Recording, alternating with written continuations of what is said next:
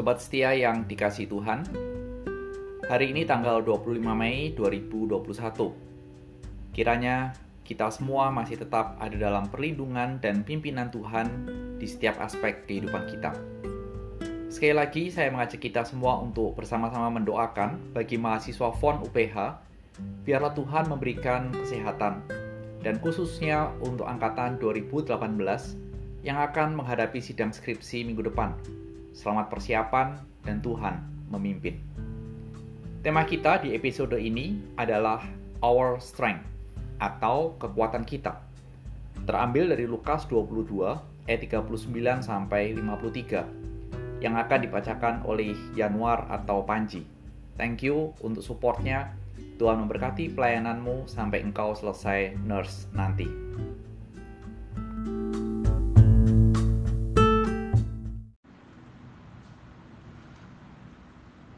Lukas 22 ayat 39 sampai 53 ada dua perikop bacaan. Perikop pertama dengan berjudul di Taman Getsemani. Lalu pergilah Yesus keluar kota dan sebagaimana biasa ia menuju Bukit Zaitun, murid-muridnya mengikuti dia. Setelah tiba di tempat itu, ia berkata kepada mereka, "Berdoalah supaya kamu jangan jatuh ke dalam pencobaan."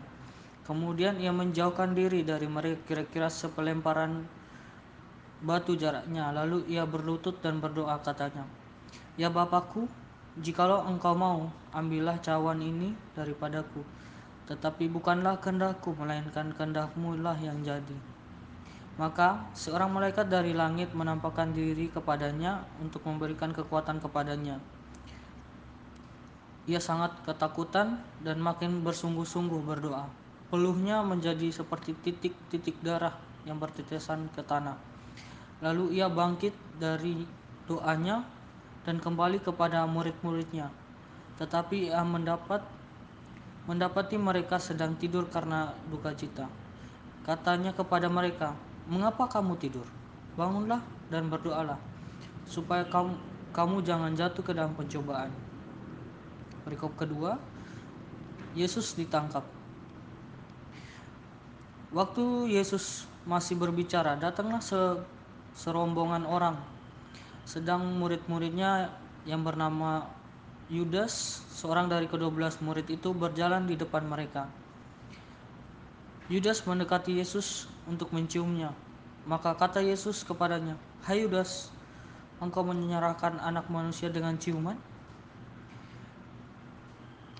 Ketika mereka yang bersama-sama dengan Yesus melihat apa yang akan terjadi, berkatalah mereka, Tuhan, mestikah kami menyerang mereka dengan pedang? Dan seorang dari mereka menyerang hamba imam besar sehingga putus telinga kanannya. Tetapi Yesus berkata, Sudahlah itu. Lalu ia menjamah telinga orang itu dan menyembuhkannya.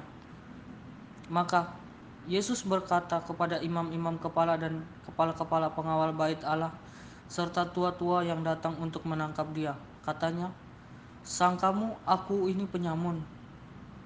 Maka kamu datang lengkap dengan pedang dan pentung.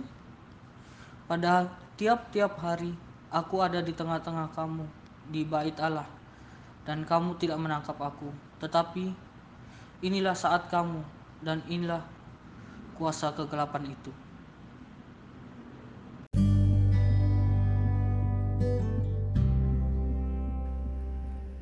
Mari terlebih dahulu kita berdoa. Tuhan Yesus sekali lagi singkapkan kebenaran firman Tuhan untuk menguatkan kehidupan kami. Demi Kristus, amin.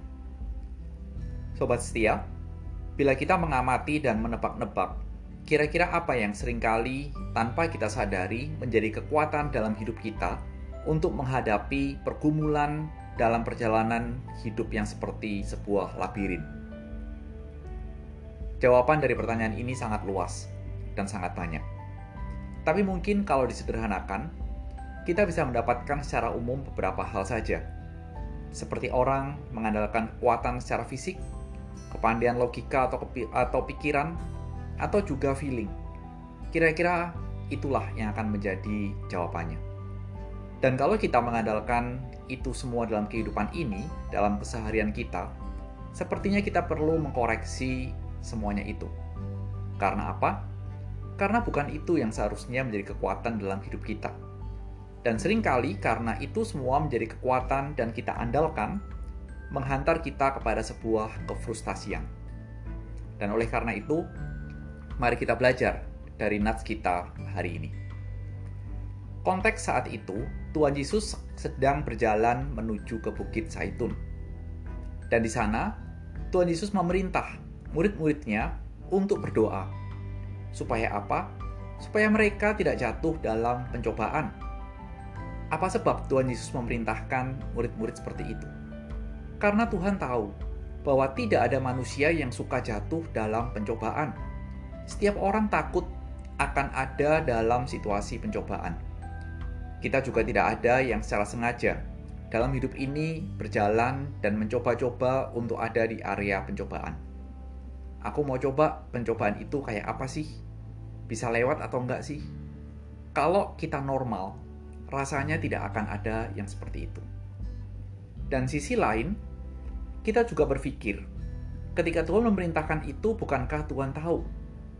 Kalau Tuhan tahu terlebih dahulu akan ada pencobaan, Mengapa Tuhan tidak mencegah supaya hal itu tidak terjadi? Mungkin itu juga menjadi pemikiran kita.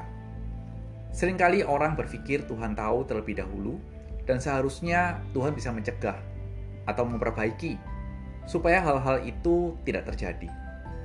Sobat setia, cara kerja dari Tuhan tidak seperti itu. Mungkin itu pola pikir dan cara kerja kita sebagai manusia ciptaannya.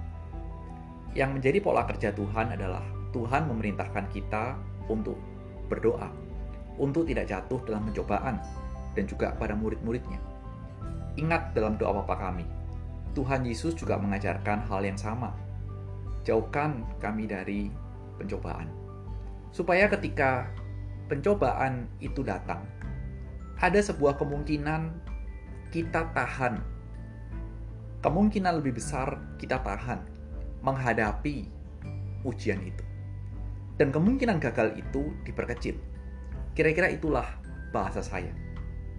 Dan lihat, bila kita belajar, Tuhan yang tahu semuanya itu tidak mengarahkan kita langsung atau memberitahu kita, jangan begini, jangan begitu dalam kehidupan ini.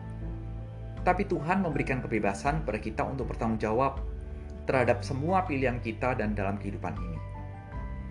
Lalu kalau kita melihat akan hal ini, kita mungkin bertanya, Tuhan apa hubungannya dengan perintah Tuhan memerintahkan untuk berdoa, baik kepada murid-murid ataupun kepada kita? Kita lanjutkan pembahasan ini untuk menemukan jawaban itu. Sobat setia, setelah itu kita mendapatkan bahwa Tuhan kemudian berdiri agak jauh. Kemudian Tuhan Yesus berlutut dan Tuhan Yesus berdoa. Sekarang Tuhan Yesus berdoa dan apa sebabnya? Karena Tuhan tahu apa yang akan terjadi beberapa waktu ke depan dalam kehidupannya. Kita tahu Tuhan 100% manusia, 100% Allah. Dan sebagai manusia sejati, dia juga gentar menghadapi apa yang akan terjadi kemudian. Oleh karena itu, dia benar-benar berdoa. Dan kalau mungkin itu permintaannya, itu permohonannya, cawan itu lalu daripadanya dalam kehidupan kita sebagai manusia tidak mungkin dalam kenormalan kita kita mau dan rela hidup berjalan menuju kesulitan yang sangat. Siapa yang mau dan rela hidup dengan penuh kekhawatiran dan ketakutan? Rasanya tidak ada. Kalau kita tahu di depan bahaya, di depan penuh ancaman, kita tidak akan mau hidup menuju ke sana. Itulah sebuah gambaran pergumulan dari Tuhan Yesus ketika dia berdoa. Namun di akhir doanya ada satu hal yang indah. Tuhan Yesus mengatakan, "Bukan kehendakku, tapi kehendakmu." Dia mau kehendak Allah Bapa yang jadi dalam hidupnya. Supaya apa? Supaya dosa dikalahkan dan dipatahkan. Tidak ada cara lain untuk membereskan dosa dalam kehidupan ini, dalam dunia ini. Cawan itu harus ditanggung dan tidak boleh lewat. Dan itulah cara membereskan dosa.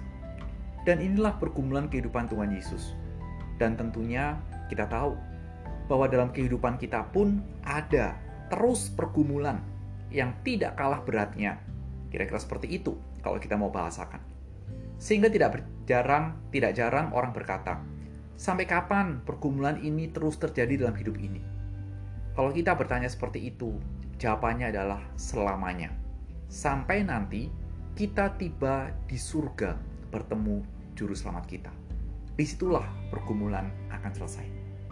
Dan dalam keadaan menderita yang sangat dalam menghadapi waktu-waktu depan.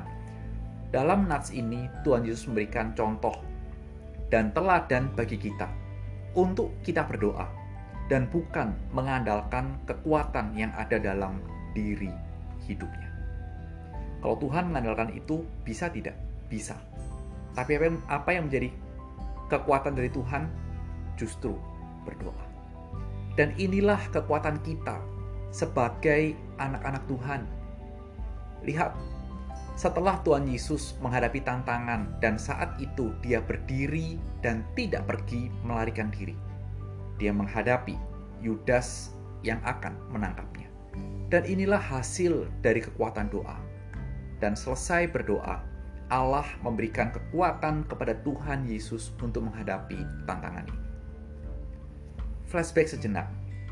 Dalam cerita sebelumnya, Tuhan Yesus memerintahkan kepada Simon untuk berdoa supaya tidak jatuh. Dan sekarang, Tuhan Yesus mencontohkan dan menghadapi tantangannya sendiri di hadapan murid-muridnya. Sobat setia, kalau kita memiliki tantangan dalam kehidupan kita, hanya satu cara supaya kita kuat menghadapi tantangan itu, yaitu apa? Berdoa. Dan itulah yang menjadi contoh dan teladan dari Kristus. Itulah kekuatan kita, itulah kekuatanmu dalam berdiri teguh menghadapi dan menyelesaikan tantangan dalam hidup ini. Mari kita merenungkan. Selama ini, apa yang menjadi kekuatan dalam menghadapi pergumulan di dalam kehidupan ini? Tuhan Yesus telah mencontohkan, mengajarkan, bahwa hanya doalah yang menjadi kekuatan dalam menghadapi pergumulan kita. Dan mari kita pegang kebenaran firman Tuhan ini. Kiranya firman Tuhan menggerakkan dan menyadarkan, menyadarkan kita dalam menghadapi pergumulan di dunia ini.